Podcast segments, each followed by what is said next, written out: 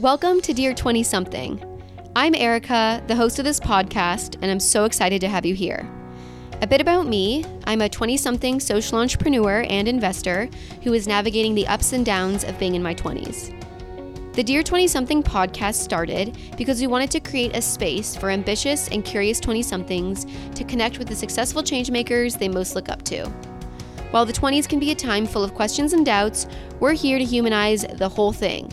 You'll hear from successful trailblazers who will share the highs and lows of their 20s, and you'll also get words of wisdom from some experts who will speak on a certain topic relevant for 20 somethings. And then sometimes it'll just be me on the mic hosting an episode where I share recent reflection or story from my own life, as I too am navigating this wild decade. We're so happy to have you here. Let's get started. Today on the show, I am so excited to be chatting with Karika Patel. Karika is the CEO and refounder of Seed Phytonutrients. A first generation Indian American, Karika comes from a very close knit family that has always placed a strong emphasis on the importance of respect, compassion, hard work, and perseverance.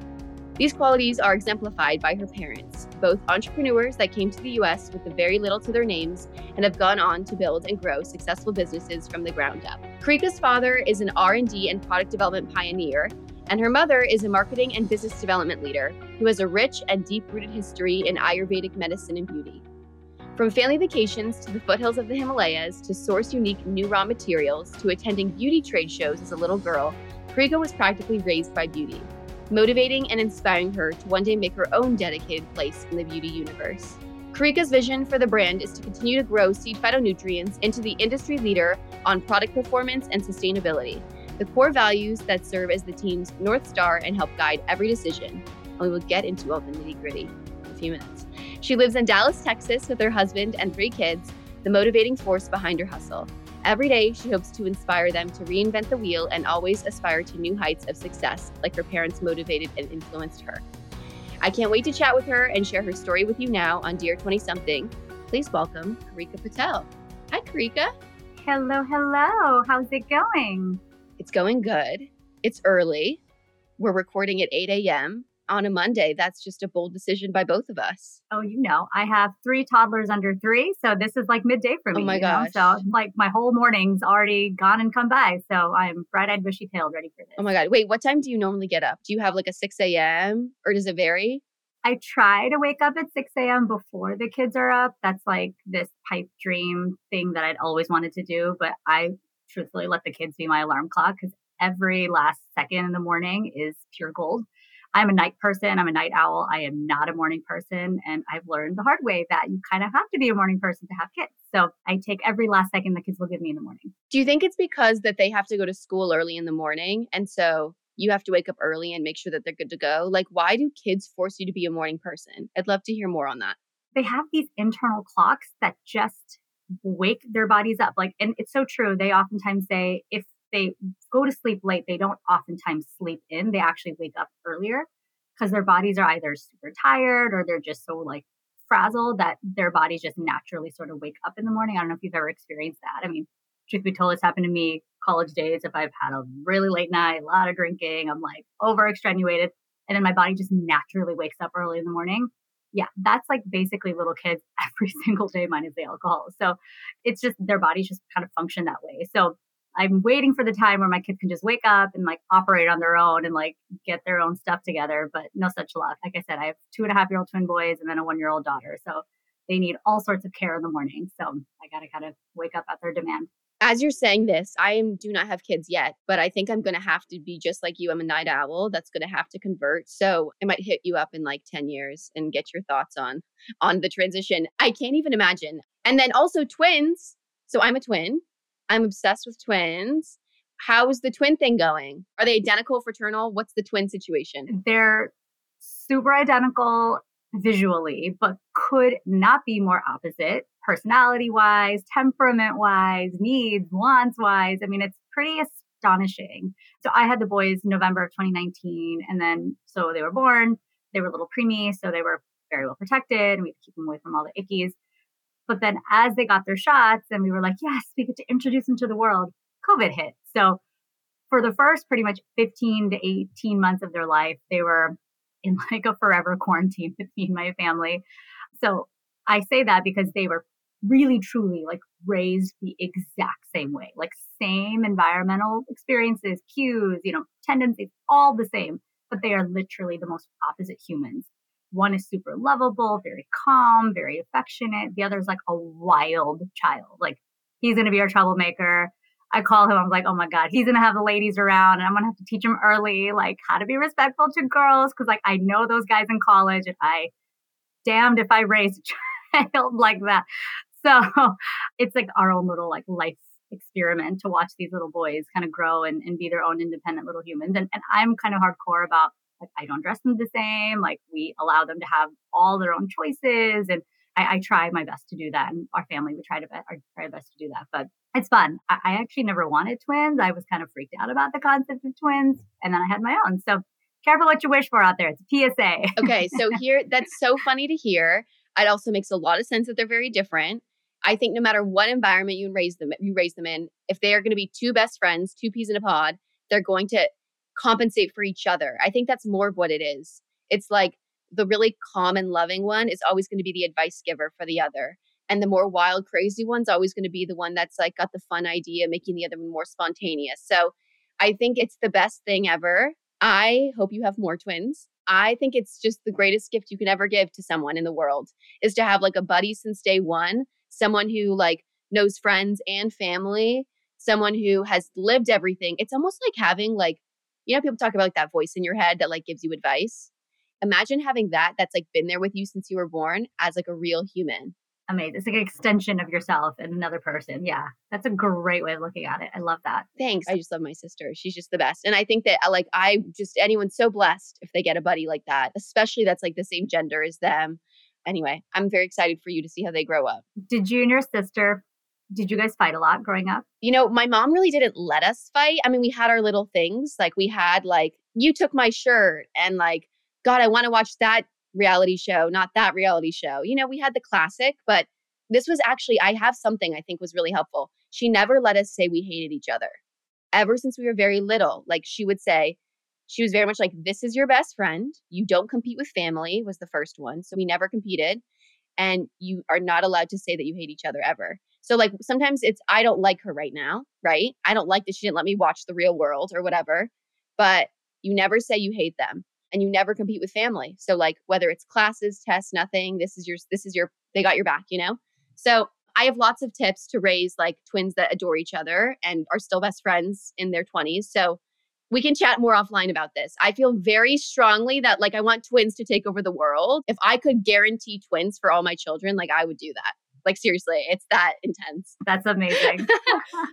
well, I'll definitely be calling. I'll give you uh, night owl advice for the kids in the morning, and you give me twins advice. Fair deal. Fair deal. very deal. fair. Very fair.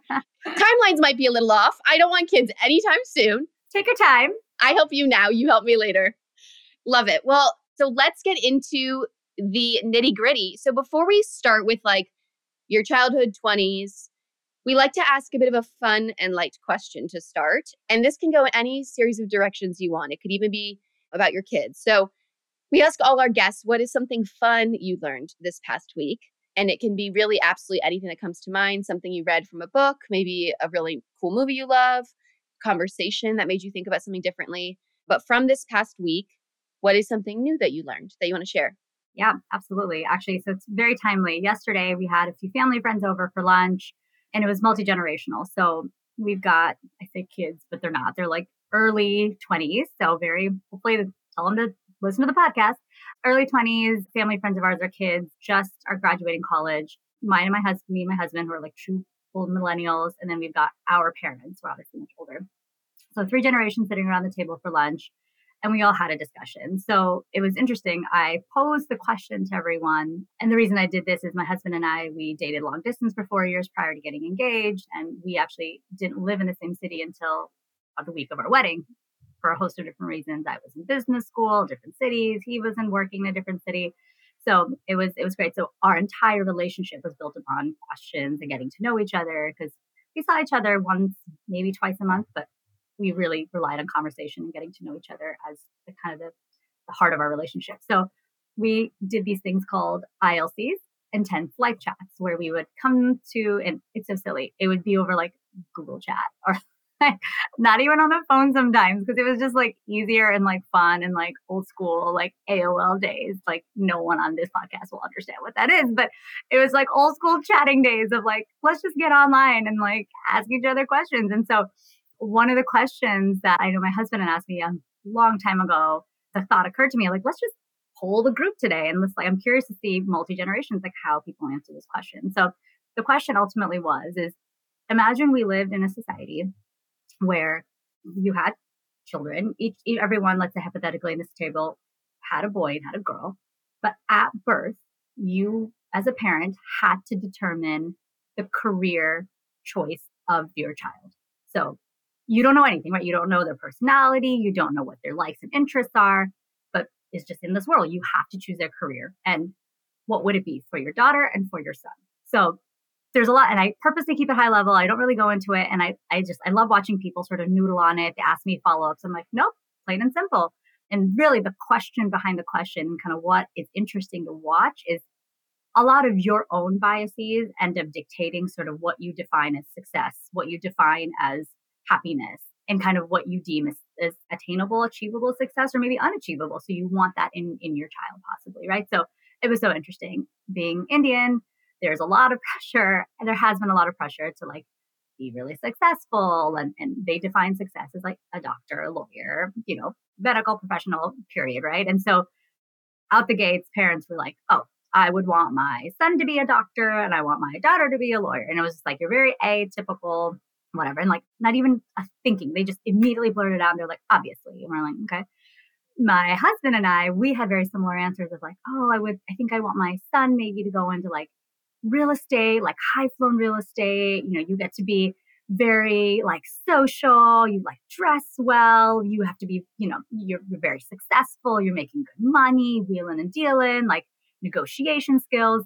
And then for my daughter, I would want her to be a finance leader because there's not a lot of women, or there weren't, especially growing up me, like a lot of women in finance. And so I would love her to be in a career where she can pave her own path and like be kind of go against the grain.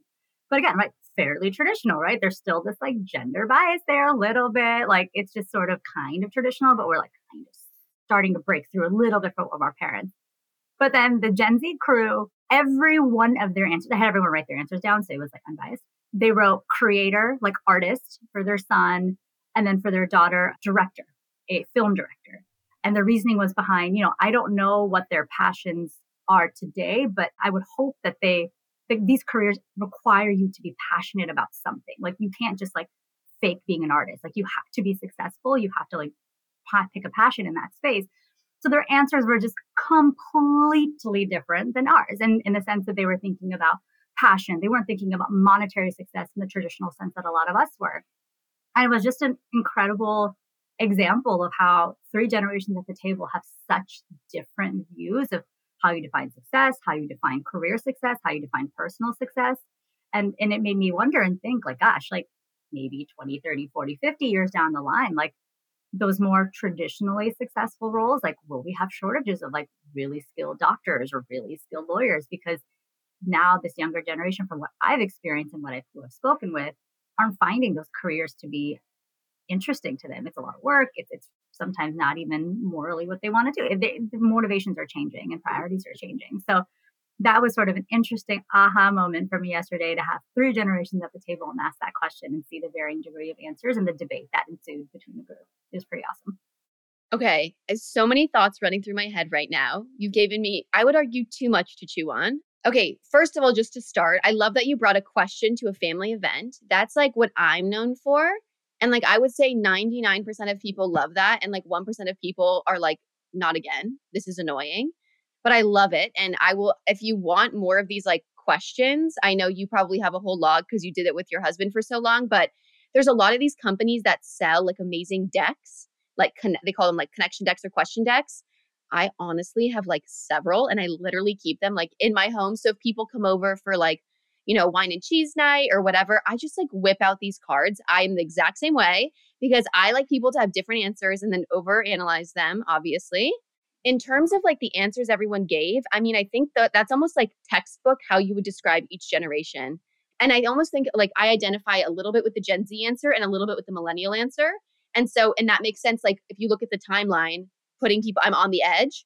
It's so interesting the difference between success and passion. And I think that's where a lot of the conflict stems between my friends and their parents. They don't understand that you can actually make as much, if not more money, actually now doing these new career paths. Like if I think about across the board, my friends that are making the most money or have probably the most likely career path, it is the ones that are like the creators making their own movies and monetizing on YouTube, you know, pursuing their own passion as an entrepreneur versus the doctors and the lawyers that have a little bit more of like a cap with how much they can make. So it's actually very interesting. I think we need to keep having conversations like this because times are changing. And if success equals money to that generation, those career paths now don't always equal the most money. So I think it's that's kind of part of the changing is it's not just saying they are passionate and they only care about passion as success. It's like they also care about money. And a lot of the times you can make more money doing the thing that isn't what you used to be able to do, you know? Absolutely. And uh, my husband and I talk about this often now that we're parents and, and we're trying to do our best to raise our own children. We sort of straddle that culture shift and, and also being first generation Indian. Like I went through a high middle, you know, elementary, middle, high school, college experience that my parents had never experienced. And so a lot of my personal and my husband's personal experiences were sort of built around like, we're going to figure it out and we don't really know, but we are rooted in this really deep cultural, more traditional mindset. I'm very, very blessed to have super supportive, really amazing parents that have always supported me and my brother in like every way, whether it's career, personal life, whatever. But there is a level of traditionalism there where dating was a little tough and initially and you know they wanted me to go down the traditional career path so i like had aspirations of, of biology in undergrad thinking i was going to go into pre-med and and then i switched to pre-dent because i was like i'll be an orthodontist and then later had this aha moment of like wait what am i doing? Who am i doing this for? Like is this really what i want? And i later determined no this is not what i want. Like three literally three years into biology classes i was taking like estuarian science courses, like bird biology classes. And I was like, what is this? Like, why am I here? Like, I don't like this. Like, I'm not, and I'm, I was struggling. Like, my grades weren't great because, like, I was not into the work. And I had to have that really tough conversation with myself in college, which I felt was a little late because I'm just like, you know, I should have figured things out by now. But, you know, my biggest learning was like, there's no such thing as late. Have that conversation, build your network to help you determine what you need and what you don't need and get the perspective. And, I'm so thankful. Like I said, I, I had my parents allowed me to create that space where they're like, come to us with anything ever at all times. And so I came to them and I was like, uh, guys, I, I hate to say this, but like, I don't think this is what I meant to do. And they're like, all right, great. Then what do you want to do? And I'm like, I don't really know and and that was tough for me. Like I, was one of those like type A cap, typical Capricorns where like at the age of five, I was drawing myself as a pediatrician, and like I knew that was I was gonna do. Like I was I was color coding as a child. Like I was like a crazy crazy person. Like since very type A, like really regimented. I knew what I wanted, and for the first time, like my entire like dramatically like world blew up because I was like, wait, I don't know what I want to do. I kind of don't know what I'm good at anymore. Where do I go from here? So it was a very interesting experience. But what I learned and leveraged from that journey up until that point, especially, was like being honest with yourself and finding your support group, whoever that may be. It may not be your parents, it may not be friends, it may not be siblings, whomever that may be. Like find that network and tap into them and have those regular conversations because it's important to be able to know for yourself. Others can only help you so much. You really have to dig deep because you need to be able to to help yourself to be able to find what is your true, if not calling, but kind of what's your path forward. Yeah, absolutely. It's the hardest work that never ends, right? It's like even as you go through your career, I mean, you're probably thinking now, like every day you have to something new comes up. You need your support system to say, do I charge forward? Do I move on? Do I do this? Do I do that? I think it's timeless advice, you know, to find your support group. And I hear you on the the pre-med bio thing. I think it's a very very common story whether you go the medical route or the lawyer route. It's the defining success as having money. It's coming from maybe, you know, like first gen and I think it can be really tough and some people figure it out day 1 of college. Some people figure it out after college. Some people figure it out 20, 30 years into their job. I mean, it just depends and I think the secret like you said is have doing the work inside to make that be as soon as possible and you either double down and confirm yes i do want to be a lawyer or you double down and say this isn't it. I got to get out. Was there anything? So, obviously, support group is like tip one for you finding those people, girlfriends, guy friends, family. Was there anything else that really helped you get that clarity? Was it like a class you took that made you go, hmm, psych is interesting?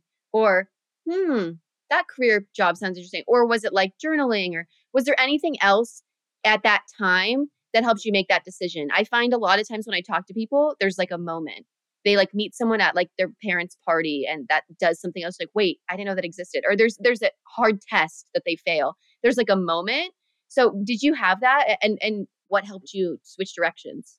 So my most immediate sort of like I guess the fuel that helped me sort of switch gears was again, it comes back to network for me and experiences. It's about putting yourself in experiences, whether that's through conversation, whether that's through meetings, whether that's through like moments where you get to learn about other people or just leverage other people's thoughts that kind of open doors that you don't even know existed. So, very funny and bizarre story. I, I as mentioned in my bio, my, my family history is very steeped in the beauty industry. So, my my parents have this business and they've been working with this amazing woman who had this awesome PR firm, huge, really notable PR firm out of New York and LA. And always in my mind, I'm like, oh, that seems like such cool work. But like, honestly, I always felt like, oh, that's not for me. Like, I have to go down the science route. But I always had like an interest in that space, being like, you know, there's there's skills there that I think I could be good at. Like, I, I, I like to speak, I like to communicate with people. I'm very organized. I like to connect dots. I'm creative. I'm a strategic. So person. So I kind of identified parallels in there that I'm like, I think I could do well in that space, but kind of brushed it away because I'm like, stop being crazy, lady. You're going to be a doctor and just like stick to the course. But when I started having this like early identity crisis, I just sort of picked up the phone and started calling people just to sort of learn, understand. And so I remember that nagging thought of like, oh, interesting. The world of PR seems like an interesting area. So I ended up asking my parents for the contact number for this leader in the PR space. And so I gave her a call and she's like, look, I'll connect you to my VP. Uh, I think she has a very similar story. Like, why don't you just call her, pick her brain? And so what led to initially being a 15 minute just get to know you conversation ended up being like an hour and a half of like therapy, literally, like for both. Like we were, she was so amazing, so helpful, and just helping me. Like she asked me a lot of tough questions and like questions I didn't have the answers to. And she's like, that's fine. Like you don't have to have the answers to everything. You never will. But think about these things and think about at the end of the day, like how do you define success and what can you do that makes you feel that you are your best self? So don't think about like this defined successes and like how much money you'll make in your title. Like what skills do you have that when you do them, you feel on top of the world? Like find things like that and do more of that.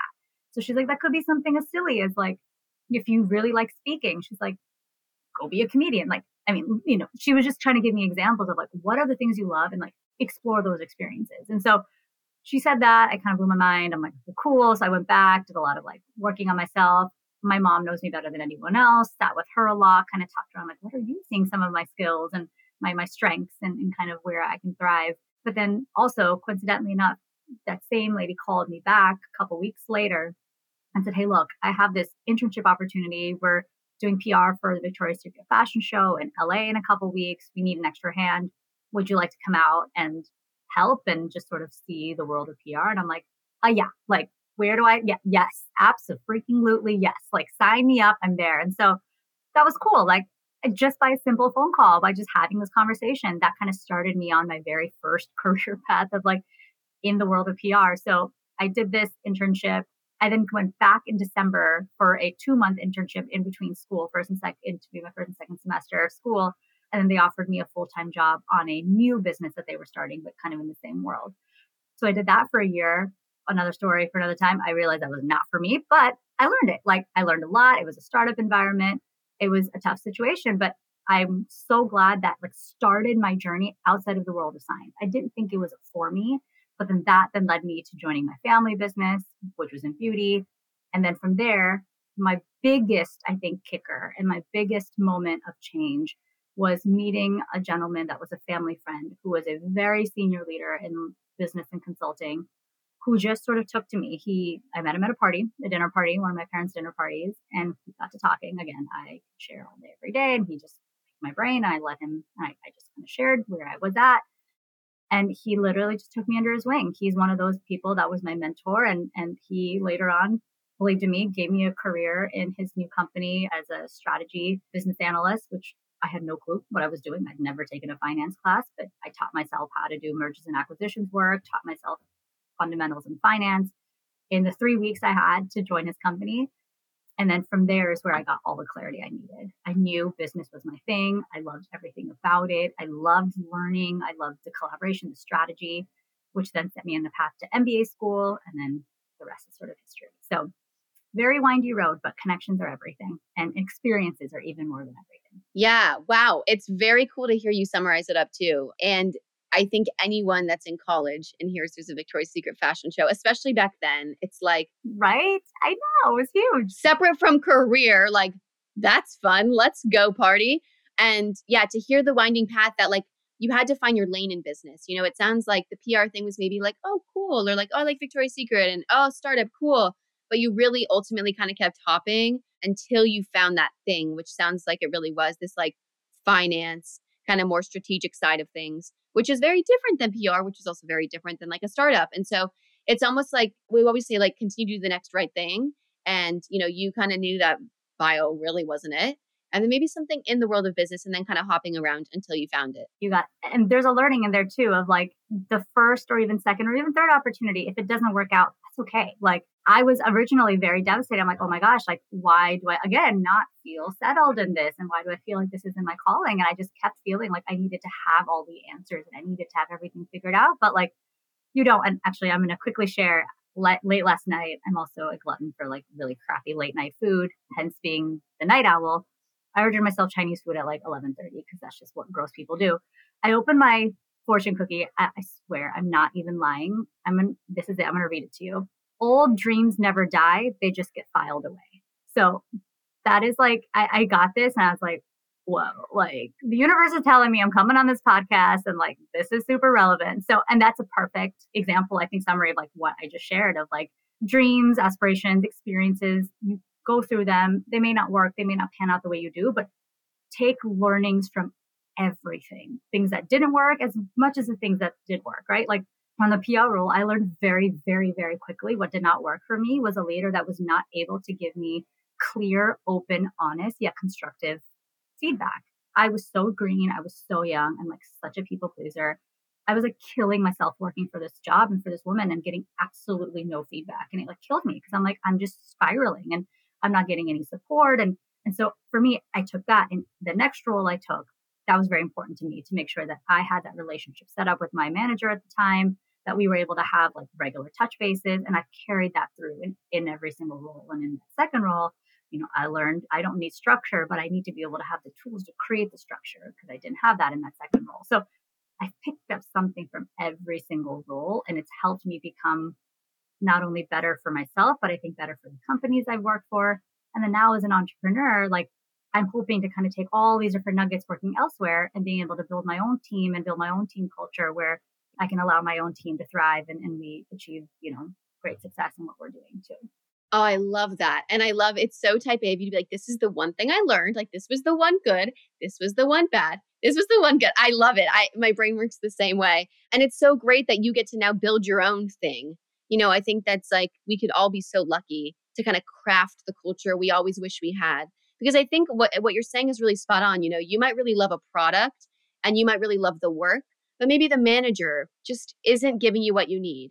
And then the next, you might really, you know, love the product and love the manager, but like the structure within the organization or the tools structure, whatever the structure what eh, not what you need. And so the beauty of being able to start your own thing is you can be like, I give clear feedback. We have structure, like blah, blah, blah, like take it or leave it. And you can kind of craft what makes sense for you and how you thrive best. What is that point when you decide you've almost taken enough of like the good and the bad from each thing that you're ready to then start your own.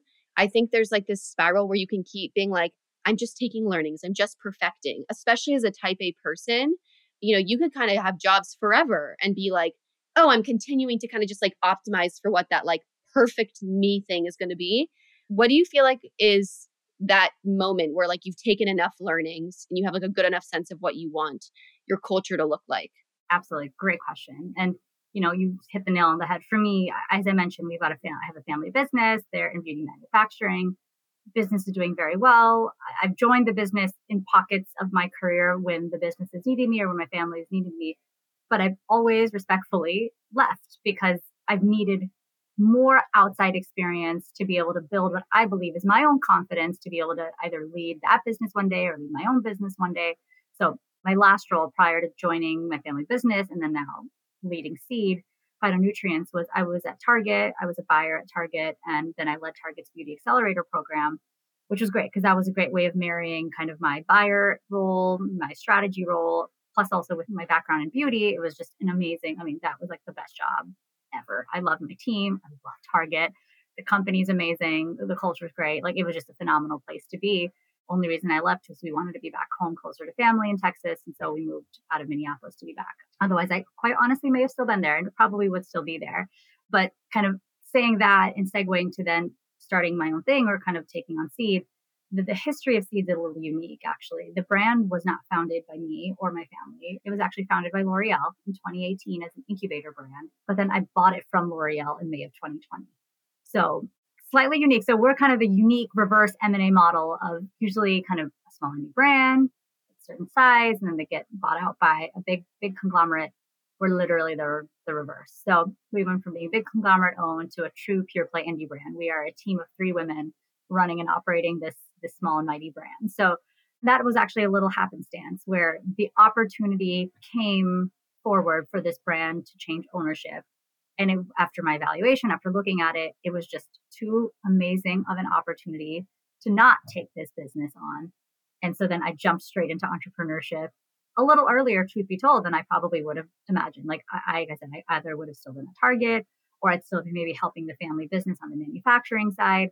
So this was a little bit of a leap forward, but I am so eternally thankful for all of my experiences leading up to this point because I don't feel really, I didn't feel for this if I was to be super honest, but like you kind of don't really feel ready for these types of big things. You kind of just have to do your best. Again, leverage your really incredibly strong network. Your business is only as strong as your team. So having a really strong, you know, small team is critical. And so, you know, with all the cards at, at the table, I just sort of took the leap and have never looked back. And I've just been so thankful for this opportunity and, and I'm learning and I don't have everything right. And I I definitely, definitely don't know everything in what I'm doing half the time, but learning along the way and growing and figuring it out. Yeah, I love your attitude. I think also a huge skill set that you hinted at is this financial background that you were able to look at a deal like we let's call it the reverse M&A like you said and you were able to see that it had so much value and I think that's also something super unique that like someone on the street can't just go do. It's all these pieces. Plus, I think you saw this amazing opportunity. And so whether it's someone has an idea they can't shake and they want to build it in the world, or it's the reverse, they understand M&A and they want to break off something. It's just interesting to hear you talk about it because it, it's kind of the same idea. It's like an idea that can't go away in your head. You have to build, or you see something that's too good to be true. So I'd love to hear a little bit more about building seed. I mean, I think obviously this whole reverse M&A thing is very unique. Maybe we start with just like how did that opportunity come about? What was so exciting about it that made you say I have to do this? It's a very very unique story and I don't hear about these often. So I'd love to hear you just talk a little bit more about yeah, that like origin story of the company. So Seed at the time when they concepted this brand, it was built by, you know, a handful of leaders on the L'Oreal side, specifically one gentleman who has a strong passion for sustainability and, and, and natural product. And he sort of took a leap of faith even within his L'Oreal network and in, within his own role to sort of build seed. And you mentioned in my bio, my father is really renowned R&D chemist. He actually formulated the first 700 products for Aveda, kind of helped build and start that whole business. And so he's a pioneer in the natural formulation space. And so he was partnering with L'Oreal at the time to help build the entire formulation strategy and the formula. So there was a lot of synergy and partnership there. So the family, not necessarily me, has had history with the brand from the very beginning. So it was just so coincidental enough that, you know, L'Oreal was looking to put priorities elsewhere. They were looking to sort of divest the brand out for, you know, not any other reason beyond they just wanted to build another international brand and there were limitations of taking this brand international. So um, they were looking to, to divest. And the first person they came to was our family because they're like, you guys know this brand inside and out. You were there from the beginning. You believe in the history of this brand. We believe you guys have the knowledge, the experience to do it and do it right. So go ahead. And my father was like, look, I have a manufacturing business. I, I am not getting involved in it on my own private brand yet. But my daughter is, this is kind of what she's done. She's helped build indie brands. This is like sort of her forte. So the conversation then switched over to me I evaluated, and then from there, that's how the deal kind of came through, and how why L'Oreal was was it worked mutually beneficially because they knew that I had a strong connection back to the manufacturing side. And that business still manufactures all the seed products, but then my background in history lent myself to be a viable partner to them and a viable candidate to then take the brand off and transition. So it was it was very synergistic just synergistic and as i say right like you never know where life will take you and where you'll end up. I had always had dreams of starting my own beauty brand but never did i imagine i would buy one that was already made and already built.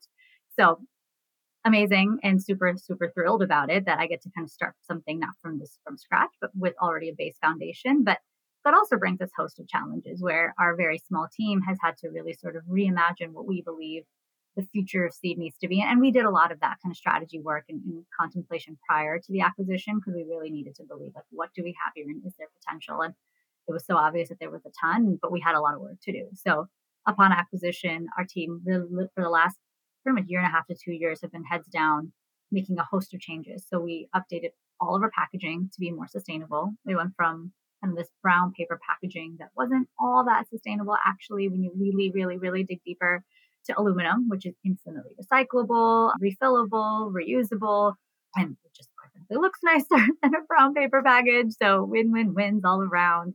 So we updated packaging, added a handful of new products that not only are really efficacious and, and performance based, but are sustainable in format as well. We've taken, for example, a traditional shampoo cleanser. So, as we all know, a typical shampoo, it has around 97 and 98% water content. It's a lot of water. So, if you think about a nine ounce or 10 ounce bottle of shampoo, that's a lot of liquid based water, water based liquid that you're just shipping all over and increasing your carbon footprint. So, what we did is we actually took all the water content out and distilled it down to a powder format so it's this little 60 gram bottle, and that 60 gram bottle of powder is equivalent to a liter's worth of liquid cleanser. So imagine it's travel friendly, is one eighth of the of the weight of a typical shampoo. So we're reducing your carbon footprint, and a little goes a long way. So you're able to really conserve more water that way too. So that's a great example of how we're trying to marry product performance, innovation, as well as sustainability. And so and there's a lot more to come. We've doubled down on more sustainability uh, commitments uh, with some partnerships, and, and we're climate neutral certified, which means we measure and then offset all of our CO2 emissions every single year. So we've been really busy. Like I said, we're a team of three, a really, really, really small team, but worked really hard and really tirelessly. And we're so excited now that we've sort of polished up the brand, sort of reimagined. We've updated the branding, made it a little bit younger because it was skewing a bit, bit older. So yeah, we're excited. And, and here we are now and ready to take it back out into the world. You have this refounder in front of your title. And it's really interesting to think about this like rebrand. And although you are taking a lot of what already exists, you do kind of get to run with it. I mean, it sounds like you really got to kind of change everything. It was basically just giving you like a very, very baseline starting point, which is very cool. I'd love to hear more about like the product itself. So, obviously, clean beauty is so important. Everyone's talking about it. It's there's a lot of legislation that people are trying to get passed. I know Kourtney Kardashian was doing a lot with that. Obviously, like the younger generation likes to hold brands really accountable. And so we are seeing this like wave, obviously, of, you know, like removing all the gross stuff, whether it's like deodorant or lotions or whatever. So I'd love to hear from you, like, how do you think about your product compared to all the other products? Because, like, I think that's the thing that I'm always trying to figure out. And if you have any suggestions for me, let me know everything says clean, everything says natural, everything says whatever. And I'm just like, but I want the one that's going to work, which is most important for me effectiveness. You know, I can't have a deodorant that's fully natural that doesn't actually, it still makes me smell, but that uh, doesn't have this, the bad stuff. So if you have one, any advice on like places to go and like what's kind of the like under the table, like to really see what's going on. And then if you have anything to comment on about like your product is compared to kind of all the, a lot of the other clean beauty brands. Yeah, absolutely. You know, I think it's, it's a good thing that natural is becoming more is it's just more mainstream, right? Like no longer is being natural a choice. You have to choose. It's sort of everywhere. The big guys are doing it all the way down to the indie brands. It's just sort of table stakes now, which is, I think, is a good thing, right? Like it shouldn't have to be this like sought after, more expensive option for you to just have natural products. But with that being said, like greenwashing is very much a real thing, right? Like natural, it, and, and there aren't very good standards, as you alluded to, in the U.S. today about in organic certifications, natural like standards. It's just it's just very loose right now. So what is hard to find and what it's and it's easy for a lot of brands to claim is oh yeah you know we're natural but does your product actually work right and so we actually very very proudly and very firmly stand behind that we are and actually our brand ethos is formula first sustainability always and that what that really ultimately means is like it's about the product and it's about the product that works. It's not just about what doesn't go in the formulas. It's very much about what does go in the formulas to power them to make them effective to make them do what they're intended to do but also it's good for you and the planet. So that's sort of who we are. And then again our, our formulas are very rooted in performance because our formulator is that's just that's what he's good that's what he's known for. He has four patents under his name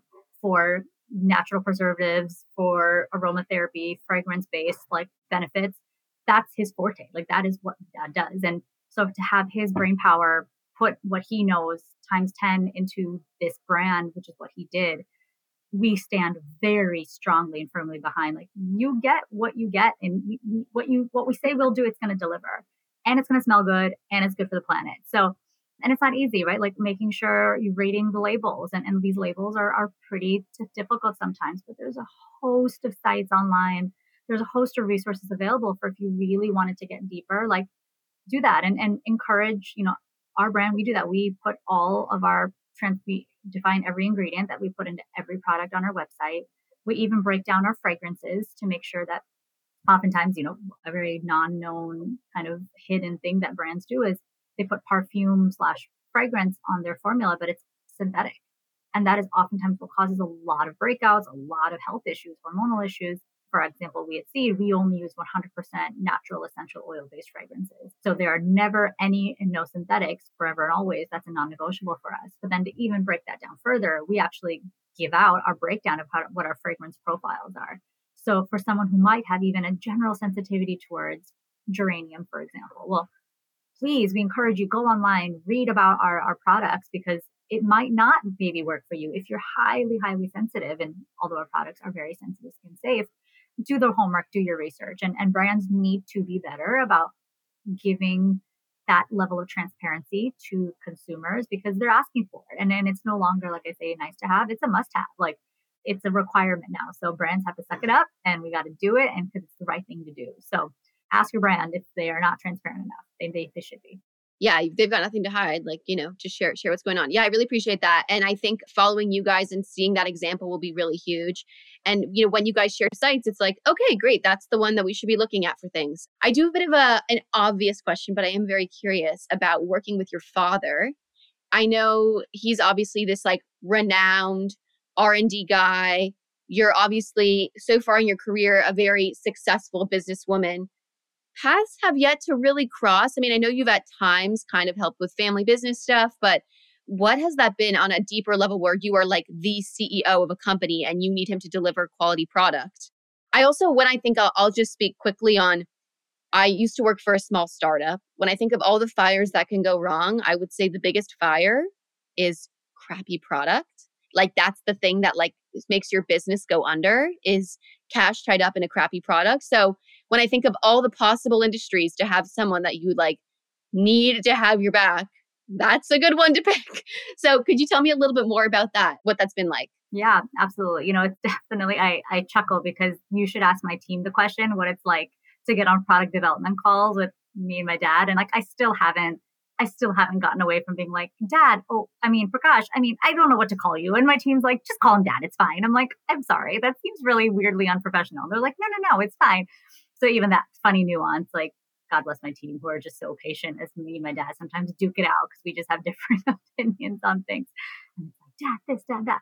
But um, outside of that, you know, it's an extremely, extremely massive feather in our cap as a brand to have him as our formulator and we take his expertise, his knowledge, his experience. I mean, gosh, he has been in the beauty industry for 40 plus years now. I mean, in the truest sense of startup, I mean, he built the natural platform that the beauty industry is in today. And so we take his knowledge, his background, and his expertise and his, his advice, honestly, to heart. And, and we are so thankful for it. We believe that's one of our, I think, success factors and what we claim to be kind of what will help, I think, us win and helps us stand apart in the market is having someone like him as our like r&d genius is is amazing and, and we, we take that for we don't take that for granted you know but the dynamics are interesting like we definitely do not agree on everything in terms of even like what products we as a brand believe are sort of up and coming and where we kind of want to take the brand next you know in his world like he and what a lot of his clients come to is like gosh tell us like what's trending what's hot like what can you do like what new technology are you brewing in your brain that you can bring to the brand. And so we similarly ask him a lot of those same questions. And there's some things that he's really excited about that I'm like, not really.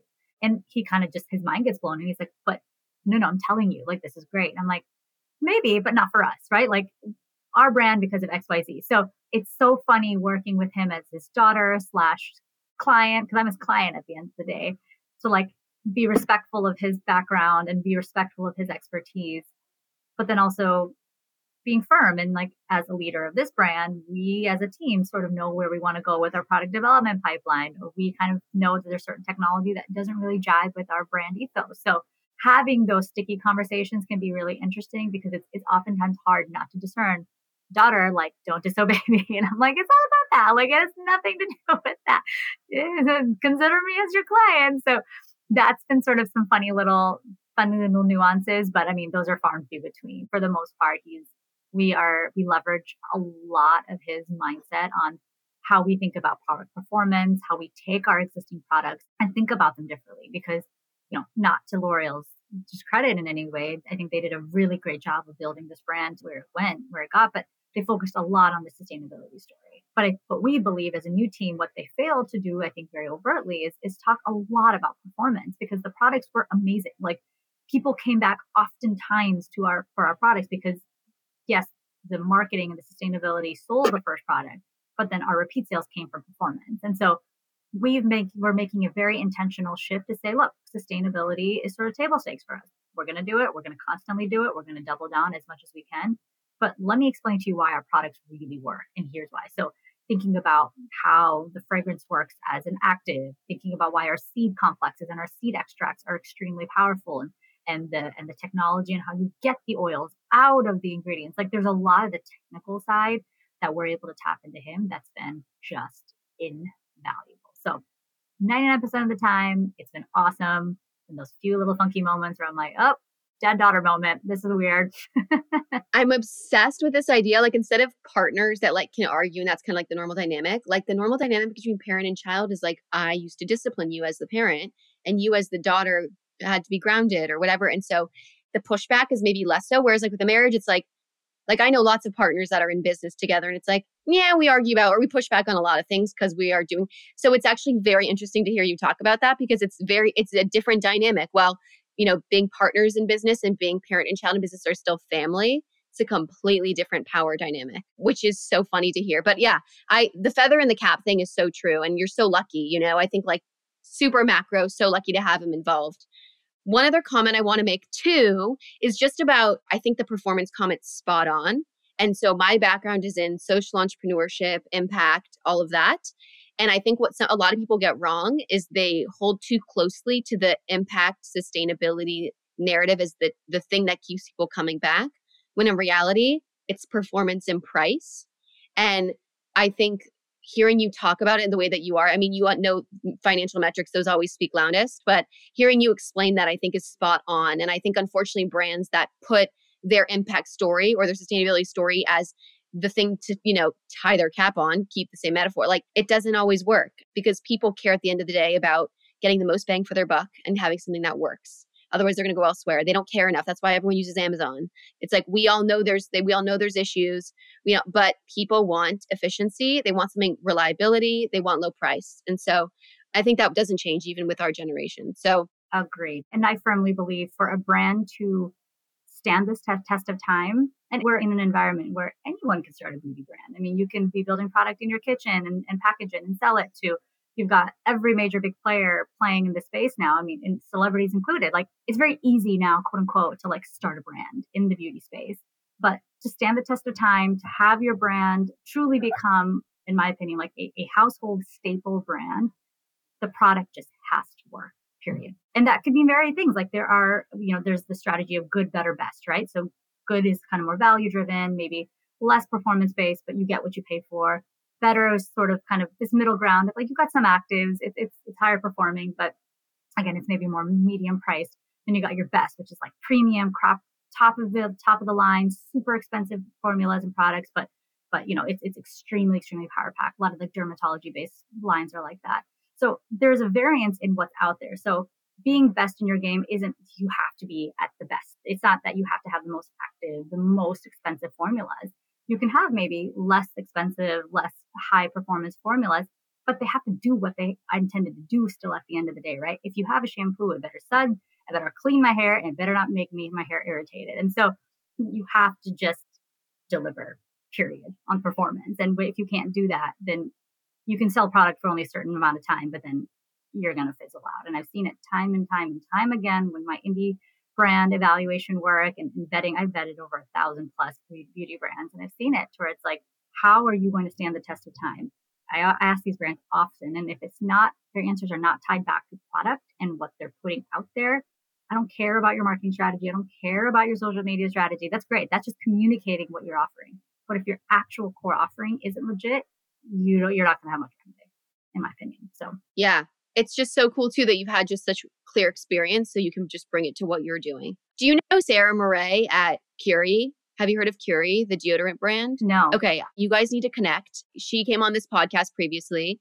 I just like think she's the best. She was on Shark Tank, so you might recognize her face, but she's doing a lot of her thought process. She comes from venture capital. She comes from a kind of like very similar financial business background and she's basically creating products that really work and will stand the test of time. So someone for you to chat with. We'll we'll connect offline, but she's great. We do have one final question we ask all our guests. So this question is what is one piece of advice you would give to all 20 somethings across the world? My number one biggest piece of advice that I wish I was given is don't stress about having all the answers. You just don't. You never will. You never, ever, ever will have all the answers. Take it step by step, take it day by day, leverage your network, whoever that may be, from mentors to family to friends to counselors, anybody. Leverage your network and be true to yourself. Find opportunities to learn, find opportunities to build experiences because you will never have the answer to everything, and that is okay. I love that. The building experience thing and not having answers is there's this concept of like identity capital that like Meg Jay talks about where she's like, you're not going to have the answers. So just go do cool stuff that you can talk about in the future that'll add value to your life and it's not about like always having the most prestigious thing on the resume or always having the most, you know, the wealthiest person of vouch Like it's not that stuff. It's the really interesting experiences you do to, while you figure it out and don't have the answers. So that advice really resonates. And I think it takes a while for that to sink in. So I think you just have to keep repeating it to yourself. I'm still letting that sink in. I say that, and like if my husband was here, he'd be laughing. He'd be like, "Okay, lady, like you need to." T-. He's like, "I tell you this on a frequent." Where I, I as well have the tough time of being like, "I have to figure this out," and like as a leader, I should know. And he's like, "No, you don't to know. Ask around, leverage your peer network," and he constantly reminds me that as well. So I'm still practicing my own my own advice on a daily basis. So, yes, I love it. I love it, as we all are. Well, Karika, this was so fun. Thanks for coming on. Can you let everyone know where they can find out more about Seed? Like if they want some product, if they want to just even maybe initially follow along at like kind of see the stats you guys put out there in your products?